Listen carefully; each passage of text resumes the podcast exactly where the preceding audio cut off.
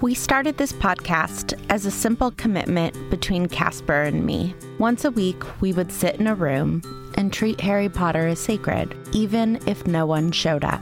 Now we have 70,000 listeners. We never could have imagined. We also now have Maggie, who makes sure that all of our local groups feel supported. We have Megan, who makes sure that we behave with integrity in the world. We have Chelsea, who produces the women of Harry Potter.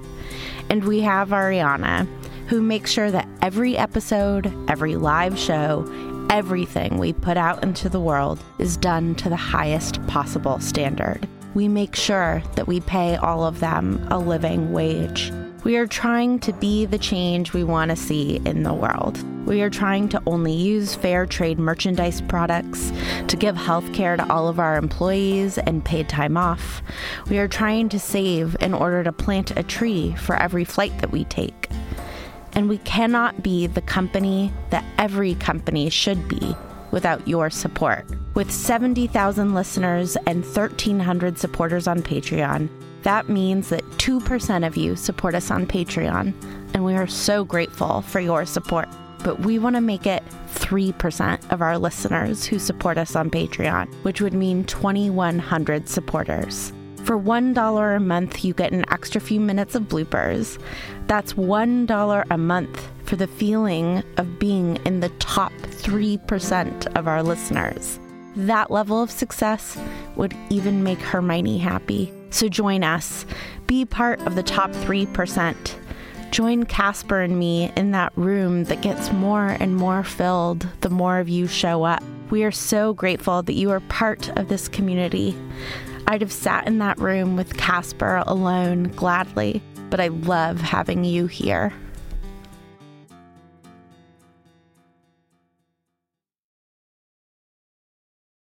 Chapter 8 The Death Day Party. October arrived, spreading a damp chill over the grounds and into the castle. Madame Pomfrey, the matron, was kept busy by a sudden spate of colds among the staff and students. Her pepper up potion worked instantly. I'm Casper ter Kuile. And I'm Vanessa Zoltan. And this is Harry Potter and the Sacred Text. As anyone who lives in a small community knows, the people who you see every day really become a part of your family. They know when you're sick. They know when, you know, you have an exam, whatever it is. And so I pick up my mail at a mailroom in Harvard Yard and I've become pretty close friends with most of the staff in the mailroom. And after a couple of months of living on campus, the Boston Marathon bombing happened. And obviously, there was a very strong reaction and a lot of concern and sadness on Harvard's campus after the marathon bombing. And after a couple of days, a rumor started circulating that one of the mailroom staff had been at the finish line and had been severely injured in the attack.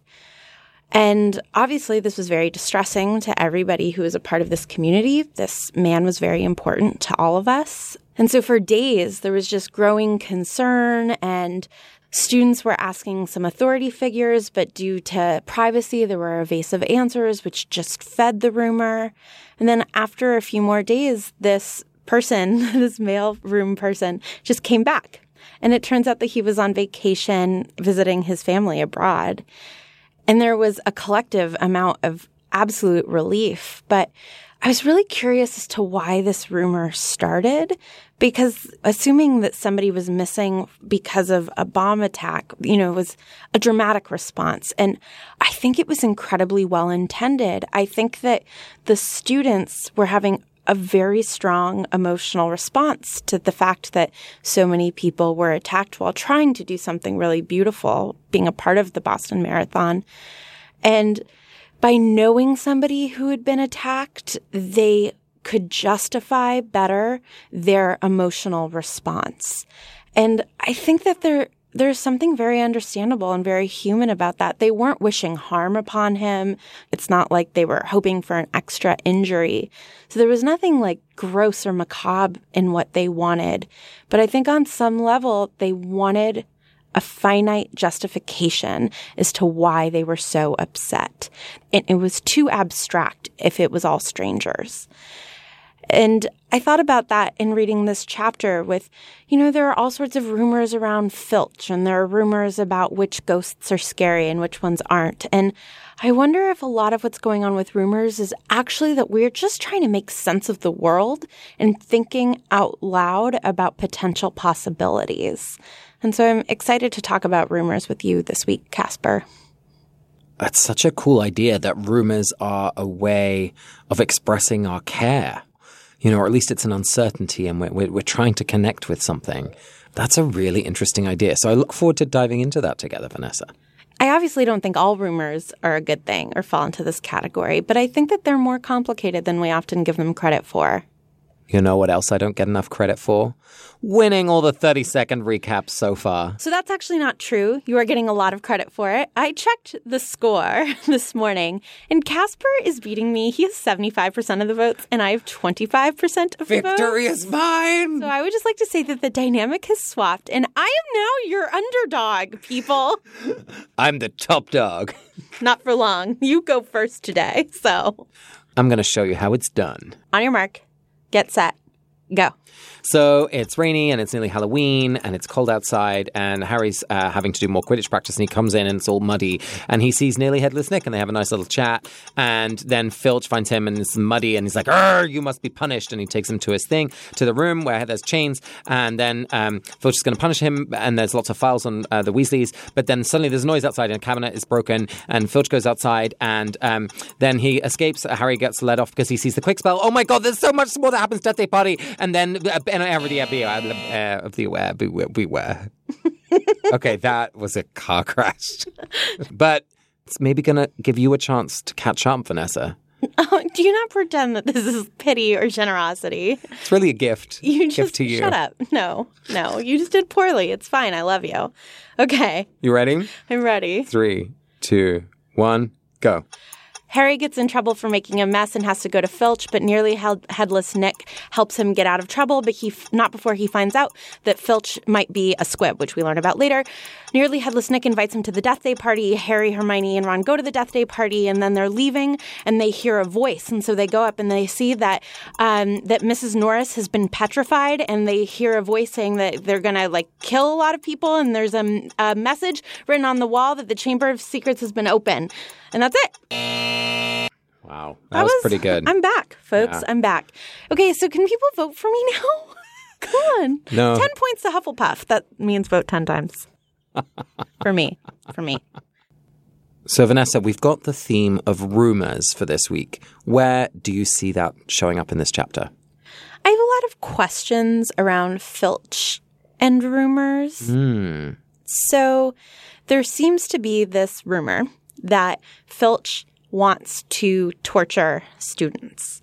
And he's very committed to this theory. You know, he has chains in his office and he keeps very meticulous records as to who has harmed him. And he certainly seems to be a very punitively inclined man.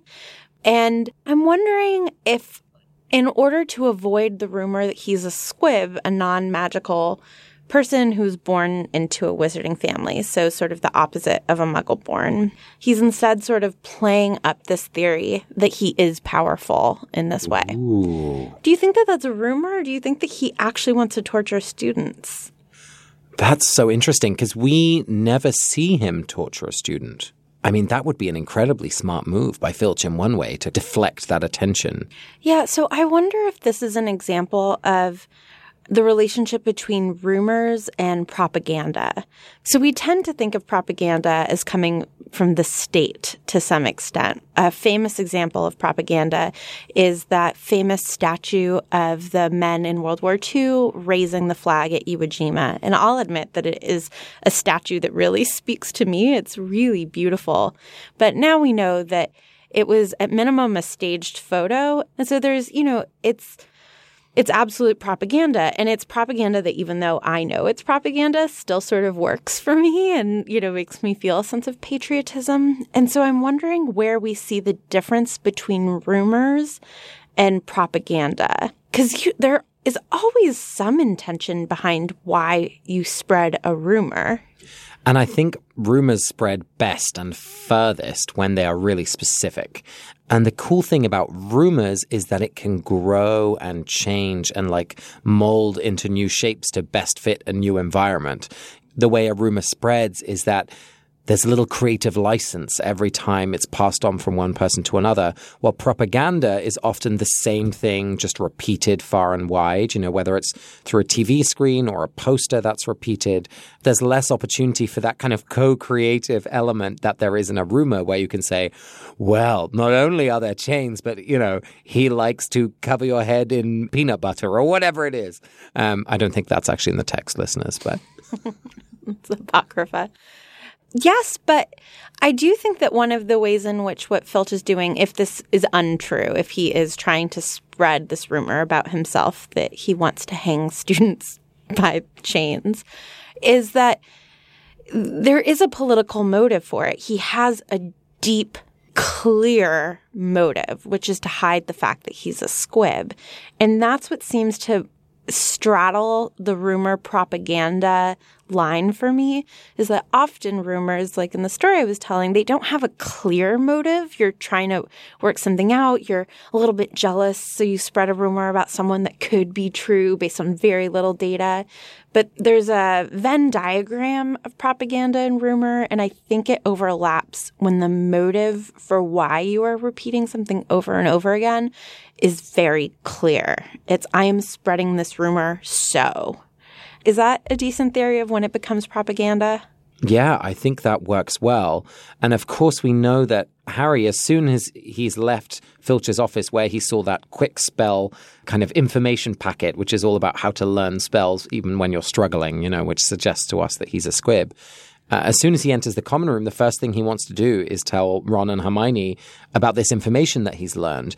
And that's not coming from a place of wanting to destroy Filch or usurp, you know, his power. He's just found out something interesting and he cares about these two good friends. And it doesn't feel like he's breathing a word to anyone, to him, because, hey, they're just Ron and Hermione, which is, of course, how rumors spread, right? Goes from one trusted relationship to another.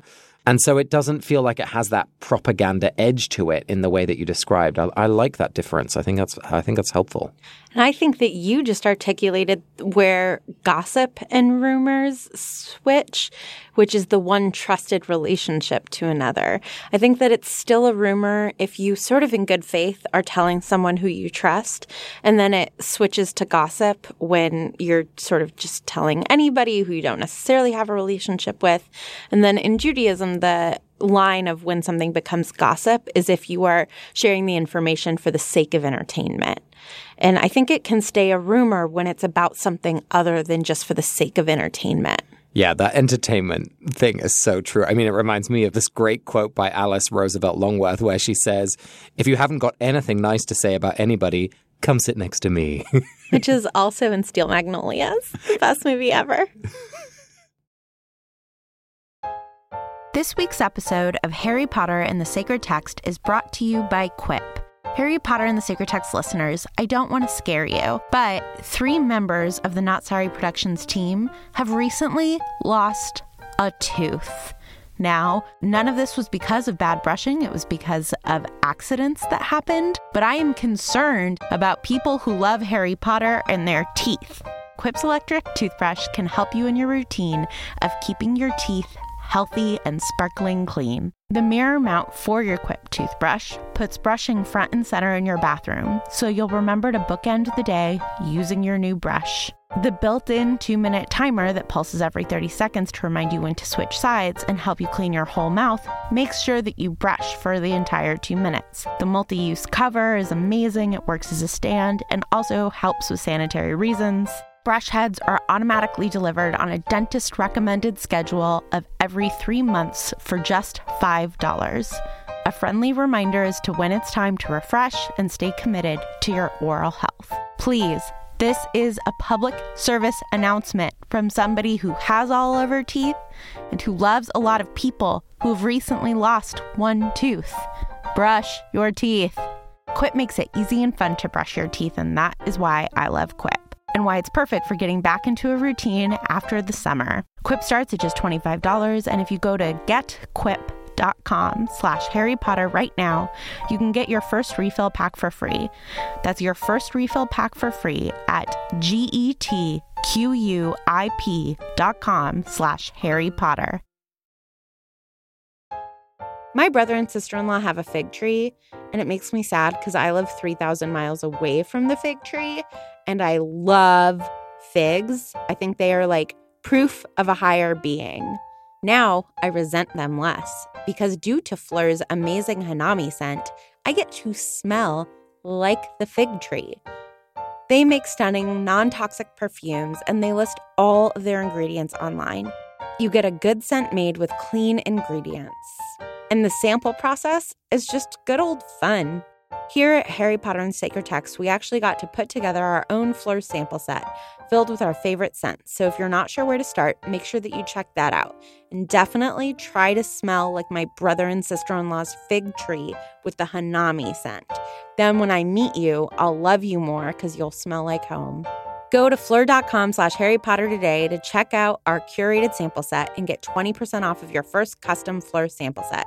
That's P-H-L-U-R dot com slash Harry Potter to get your first three Phlur fragrance samples at 20% off. Phlur.com slash Harry Potter. Vanessa, I'm thinking that, you know, even in our friendship, we've had a couple situations where maybe you've had some information that you've shared with me, and you were very sweet to say, you know, please don't share this with anyone, but please feel free to share it with your husband, you know, as long as he keeps it just between the two of you. And I thought that was such a generous way to think about and in that case, it wasn't a rumor, but it was a secret. And it was important for you to feel like there was a clear boundary on who could know. And you helped me by being really clear about actually, this is okay, but this is not okay. And I think rumors happen when we don't know where that boundary is, because then well, you know, my best friend is definitely close to me, so that's no different. But well, my aunt is also close, you know, and suddenly that boundary is stretching and stretching, and suddenly the whole school knows. Um, so your I, aunt goes to school with you. yeah, yeah, she stayed behind in class lots of times. What I often justify, which is terrible, is I will tell a secret to my best friend because she lives in Arizona and she doesn't know any of the same people I know. And but I wonder I wonder if that's actually a bad thing because I feel like I tell her when something is emotionally weighing on me. So it's, you know, oh, this friend is really struggling with, you know, she's, I think she has postpartum depression, but I don't really want to talk to her about it. And I just feel awful all the time about it. And I don't know how to be a good friend. And I intentionally tell Kim, who's 2,000 miles away, to like help me think it through because she doesn't know my friends out here in Boston. And so it's like we so hold on to these bonds of secrecy, and something wonderful can happen when we break them. And I think that we see that in this chapter when if Filch was able to talk to someone about the fact that he felt like a squib, I feel like somebody might be able to point out to him that he actually has a magical relationship with Mrs. Norris. He's not a totally non magical person, right? And so I, I feel like sometimes by being a little vulnerable and oversharing a secret, you might invite in some real positive lessons what you're also reminding me of, and this really relates to your story that you started with, Vanessa, is that so often what those rumors are about are things that we are ashamed of, things that we don't want to share publicly because in some way we're worried that it'll hurt us or that people will think less of us in some way. Yes, I feel like sometimes we gossip or spread rumors because we don't feel entitled to the emotions that we're having. So it's, well, I don't actually know anyone who was hurt in the Boston Marathon bombing. So why am I so upset? And so we spread these rumors in order to try to work that out. Or if a friend of mine is going through a depression, I'm not supposed to feel sad about that. They're the ones going through the depression. But of course I'm worried about them. And of course I'm concerned. And of course I want to reach out to other people and other resources in order to figure out how I can be a good friend. And I think that shame makes us all more silent. So we end up sort of telling lies in order to talk about these things without talking about these things. It becomes so complicated so quickly. And it gives us something to say. I think this is something that we actually see in this chapter as well that rumors are in some way a vehicle for a relationship. There's this great moment. This is the only time we actually see the word rumor in the chapter where the students are talking, and it, the chapter tells us there were rumors that Dumbledore had booked a troupe of dancing skeletons for the entertainment at the Halloween ball. Now, where did that come from? I can promise you there was no press release that someone discovered, right? This is just students getting imaginative and like hoping, and then it turns into, well, I heard that, so and so overheard that, whatever. And it's just a way of helping people get excited about something that they're about to experience together or to make sense of an experience that they're about to have together. And I think so much of rumor is we want to communicate with one another and there isn't always that much to say. So let's get creative, you know, and in that case, fine. Dancing skeletons doesn't hurt anyone. I think we have to remember that in communities, half the time, rumor and perhaps even gossip are, are mechanisms that sustain relationships in one way or another. Don't you think? Absolutely. It's a way of creating intimacy. I saying you're in my inner circle, you're somebody who I'm going to tell this secret to. And especially, can you imagine how bored these ghosts must be, right? We have the 500th death day party for these ghosts. How are they going to keep themselves interested? This is the same cast of characters every year for everyone's birthday. You better hope there's some rumors. I mean, just for example, like at the death day party, Hermione is kind of moaning about Moaning Myrtle, how annoying she is, how the bathroom's always flooded, you know. And Peeves is right behind her and overhears it and then says, I heard you were talking about poor Myrtle. Rude you was. And then he immediately calls over Myrtle to stir that rumor mill, and Myrtle's really upset. And you know, in some ways, maybe we've been a little easy on the rumor mill, as it were. And I here we see someone who's really injured. Oh, absolutely. And there is a keen awareness of the ways in which rumors are dangerous. First of all, rumors are usually dangerous. I mean, it's been fun to complicate the idea of rumors, but walking around with untruths means that you start making decisions based on sort of this half truth that you have and it propagates all sorts of things. And you know rumors have been used strategically to subjugate other people right? I mean there are rumors that are so deeply harmful to society and that needs to be stated. And Ron has a really keen awareness of that on the very last page of the chapter, right when Ron, Hermione, and Harry get caught at a scene of a crime where Mrs. Norris has been petrified and there's the writing on the wall of the Chamber of the Secrets has been opened, enemies of the heir beware. Harry says, shouldn't we try to help? And Ron says, trust me, we don't want to be found here. They didn't do anything wrong. They were actually searching out to try to be helpful. But Ron is immediately aware that if they are going to get caught, rumors are going to spread about what they were actually doing, and they're going to get caught in this vicious cycle of retribution for something when they didn't do anything wrong. So there is a very keen awareness in this chapter of the potential detrimental impact of rumors. Yes, and if you think about it, Ron is right to be scared. I mean, he has already had such an eventful semester. I mean, we're only at Halloween, people, and already Ron is like suffering. And he's like, I don't need another rumor about me, whether it's going to get home in some way to my parents who are going to be mad at me, whether it's going to be my older brother who thinks I'm a total failure. You know, he, he wants to keep control of his story as much as he can. Because in some ways, rumors are just stories that we create to make sense of data that we have. You know, individual things that we've heard or experiences that we've had. We create a narrative around them. And I think when a rumor becomes dangerous, it's when we're no longer in control of the story about ourselves, you know, when someone else has control of that. Does that make sense to you? That makes sense. And I do think intention is part of it because a rumor becomes even more dangerous when sort of the intention of the rumor spreader is is to do you harm. Yeah, is to do you harm or only to do themselves well, where you become instrumentalized in the rumor spreader's goals. So what about nearly headless Nick? Because he tries to spread a rumor. Yeah, he tries to spread a rumor that he's scary. He asks Harry explicitly to tell the head of the headless hunt that he is scary because he wants to join the headless hunt, which He's called nearly headless Nick for a reason. He, he ain't headless. He's not headless. He can't juggle his head because his head is attached, even just by half an inch of sinew and skin. It's attached. Sorry, Nick. Sorry, you can't you can't play polo with us today. You could play like flip flop games, but no polo. I mean, the fact that he's still trying to spread this rumor shows us that he has not accepted himself for who he is. Let it go, Nick. It's been 500 years. You're only nearly headless, and that's okay. You have tricks. The Gryffindors love you. And what we love about Nick is that he's not a scary ghost. He protects Harry from getting into trouble with Filch for just having muddy shoes. So why doesn't nearly headless Nick sort of lean into the guy he is, which is, you know, somebody who can flip over his head to entertain the students and who's created a real strong rapport with Gryffindors. I think that we see something really sad in the fact that he's trying to spread this rumor about himself in order to try to join a group that he doesn't belong in. Vanessa, I'm suddenly seeing a connection between so many of the characters we've talked about, both with Filch, who, you know, is almost a wizard, with Nearly Headless Nick, who is almost part of that headless crew, and Ron, who is, you know, almost famous.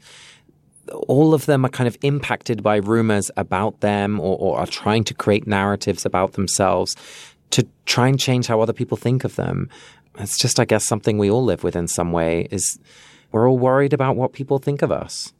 And I think that that is why rumors are mostly a negative thing. Even when they are trying to figure something out, whenever there's a rumor, it is pointing to the fact that something is missing a key piece of information is missing, the ability to publicly mourn is missing, a sense of identity is missing. Rumors are sort of the junk food conversational tool. It's like a comfort food. It's not really giving you anything, any nutrients, anything sustaining, but sometimes it's the only thing that you want to reach for and the only thing, you know, if you're on a road trip, it's the only thing available to you. So I feel like they always point to something sad, to a lack of something more substantial.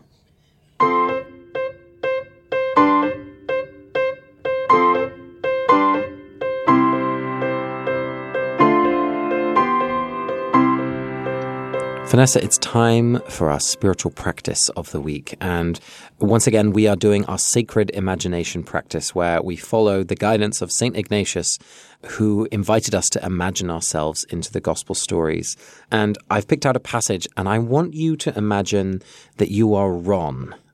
So we're towards the end of the chapter, and Harry has heard this voice again. So if you will close your eyes, unless you're driving, walking, or cycling, or cooking. And just imagine yourself into this situation as Ron. Harry strained his ears. Distantly from the floor above and growing fainter still, he heard the voice I smell blood.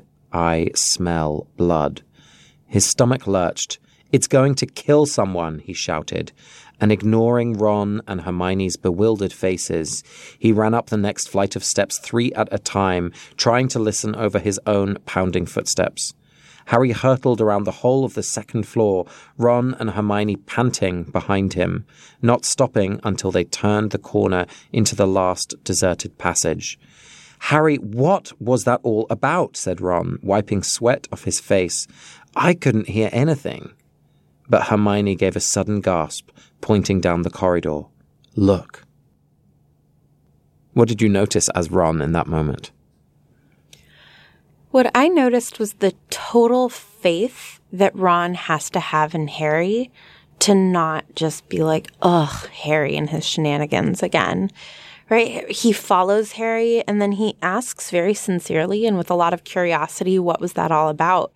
I mean, the loyalty in Ron is so profound that he just completely believes that Harry isn't doing this for attention. Or I think I would be quite exasperated by a friend who's like, I hear something that nobody else can, and like starts running up the stairs. And, but instead, Ron just completely believes Harry and how beautiful that is. He's concerned. He's looking at him bewildered and then he follows him up the stairs so quickly that he's sweating. So yeah, what really struck me was just the profound empathy, kindness, and trust that Ron has in Harry. it strikes me how separate Harry and Ron's experiences are here. You know, in the first book, certainly, you know, Harry had his own adventures. You know, he first discovered the Mirror of Erised. He's the one who has to face Voldemort slash Quirrell at the very end of that adventure. But throughout, he and Ron and Hermione, for, for a large extent, share that adventure and they share the information that they have. And Harry's bringing Ron to the mirror to try and share his experience. And here, he cannot hear the voice. He doesn't have access to the experience that Harry's having. And so, you know, I love what you're saying about the faith that Ron has in Harry because it's not logical at this point. And in fact, Harry hearing voices is profoundly weird and frightening. And yet, you know, he's running after him in full tilt and he's he still wants to be part of it. He's asking Harry questions. What was that all about? Like, I want to be with you in this. And I think that shows such courage and such deep friendship. You know, because this is not fun. It's going to kill someone, Harry says. So they're running into danger headlong. And for Harry, you know, at least he can hear something. But for the others, they're running into something completely without any contextual information, which is profound. It reminds me of a lesson that I was taught during my clinical pastoral education training at a hospital. We we had a mental health wing in the emergency room.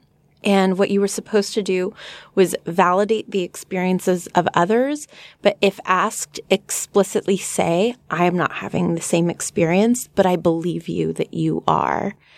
And in doing chaplaincy with somebody who is having mental health issues, you're not supposed to try to figure out what's true and what's not true because all of it is real for them.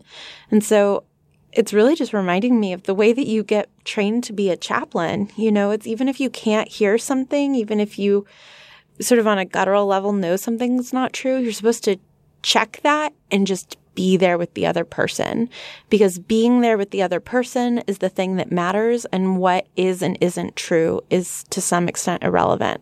I love this. Like, we need a textbook on how to be a chaplain by Ronald Weasley.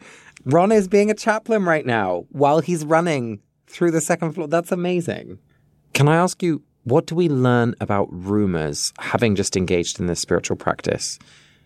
Like, what have we learned from imagining ourselves into Ron in this moment about the nature of rumors or how they start, how they catch fire? I think that what it's made me think about is that when you entirely and truly empathize with somebody else, you don't have the desire to spread a rumor or to make sense of it externally, your empathy is so entirely involved that it's almost as if the story is complete. And if what we said about rumors is true, that it's when you're trying to make sense of partial information or you're trying to build relationships on the outside, then, you know, what Ron and Harry have is complete. And so, even though there's a great mystery at the heart of what happened, there isn't partial information. Everything has been communicated. And so, there's no sort of psychological or emotional reason for Ron to start spreading a rumor about this. Thank you, Vanessa. I love that. Really, really love that. Thank you. This was a really fun passage to imagine ourselves into. This week's voice memo is from Antonia Aguilera. Hi guys, my name is Antonia Aguilera. I'm calling from Santiago, Chile. Um, I just listened to chapter 6 of book 2 and I wanted to touch on two subjects. Uh, first, uh, about how Molly and Hermione are attracted to Lockhart in different ways, besides their age and the fact that they're completely two different people. I think the attraction towards Lockhart comes from a different place. On one side, for Hermione, uh, of course, he's a successful, handsome, grown man. But also, for her, Lockhart is uh, a successful academic. He's written a bunch of books, uh, traveled uh, throughout the world, made discoveries, and now he's also a professor of Hogwarts, which shows uh, that even for her crushes, Hermione's priority at this point is still brains and smart. Uh, while for Molly, he's this really hot guy who is sort of an ideal man that not only is handsome and charming, but also is interested in this very traditional wife uh, tasks like cleaning the garden and de-gnoming and stuff like that. Um, Another thing I wanted to touch on is about how, why I think Lockhart is so attracted to Harry. I think it's all about envy and validation because we later on find out that Lockhart is a complete failure. He's a scam. He hasn't done anything that he claims to have done. And I think he looks for Harry because he needs his fame and success to be validated next to this kid who has a legitimate fame and legitimate success. And also, Lockhart has worked really hard to build this facade of this uh, smart, adventurous man, while Harry has really done nothing to be famous, and Harry is way more famous than Lockhart. So, yeah, I think that's why Lockhart is continuously looking for Harry and taking pictures with him and talking with him and being close proximity to him because being with Harry validates his own fame. And that also talks about how insecure Lockhart is. That's my input on the subject. Thanks, guys, for doing this amazing podcast and uh, have a nice week. Antonia, I love that idea. I think it's so awesome. And I think Hermione is just the best for having like an intellectual crush, or she just really likes turquoise. Both reasons are super valid. But what I really appreciate you for is drawing our attention to the different reasons why people are attracted to Lockhart, but for anyone, you know, there's so many different factors at play and how the validation of his own hunger for fame is one of the reasons why Lockhart is attracted to Harry. Brilliant. Beautiful. Thank you for sending that in. So, Casper, now is time for us to offer some blessings. Who would you like to bless this week? My blessing today is for nearly headless Nick, or as I should call him, Sir Nicholas de Mimsy Porpington. You know, we've talked a lot about how much Harry has to suffer and struggle, and it struck me that Nearly Headless Nick is the first person who asks Harry how he's doing. And even in the midst of his own sadness, you know, he hasn't been allowed to join the Headless Hunt again. He still has space to ask Harry how he's doing and gives him an invitation to a party, even if it's got smelly fish and, you know, haggis that's disintegrating. I just really appreciate Nearly Headless Nick and anyone who makes time for other people, asks them how they're doing, checks in with them, and invites them to be part of their life in some way. So if you're reaching out to someone who's struggling and making space for them in your life, this blessing is for you. Who receives a blessing from you today? My blessing is for Moaning Myrtle, who is comic relief in the novels off and on, but there's something profound in her, which is that she is someone who is perpetually stuck in a depression. She was clearly depressed when she died. And because ghosts stay in the state that they were in when they died forever, this is just now the way that she has to go through the rest of her existence. And I think that that tells us something about depression that when you're in it, it feels like it's going to go on for eternity. And so my blessing is for people who are going through a depression now and, you know, encouraging you, unless you are a ghost like Moaning Myrtle, there is hope to get help and to get to the other side of the depression. Just like good things pass, this too shall pass. And there is another side to depression. So this blessing is for you you You've been listening to Harry Potter and the Sacred Text. Next week, we'll read Chapter 9, The Writing on the Wall, through the theme of innocence. For more information about our presentation at NerdCon and on Facebook Live, go to our website, harrypottersacredtext.com. Also, please subscribe and review on iTunes or wherever you find your podcasts. Follow us on Twitter, Instagram, Tumblr, and Facebook, and email us your voice memos at harrypottersacredtext at gmail.com. This episode of Harry Potter and the Sacred Text was produced by Ariana Nedelman, me, Casper ter Kuile, and Vanessa Zoltan. Our social media coordinator is Jen Stark. Our music is by Ivan Paisau and Nick Bowl. And Harry Potter and the Sacred Text is part of the Panoply Network. You'll find ours and other great shows at panoply.fm. This week, we would like to thank Antonia Aguilera for her voicemail, Rebecca and Charlie Ledley, and Stephanie Paulsell. We'll see you next week. Oh, I have something to add. Antonia, you're a genie in a bottle. No. The best song is definitely You Are Beautiful Oh, in every single way. Words can't bring me down. Uh, hey, everybody, this is Drew. I, I make a Sleep With Me podcast. We're part of Night Vale Presents, and Sleep With Me is a bedtime story podcast for grown-ups. So if you're looking for something fun to listen to as you get ready for bed, or you need a little extra help falling asleep, someone to take your mind off of stuff, just like calling up a goofy friend and saying, hey, tell me a story, or putting on some old sitcom on, on Netflix or something, uh, it's kind of what Sleep With Me aspires to be. It's a little bit goofier and weirder, uh, but it's also a whole lot more fun. You can find it here at Night Vale Presents, or uh, just open up your podcast app and search for Sleep With Me, and you'll find it there and subscribe and check it out. Thanks.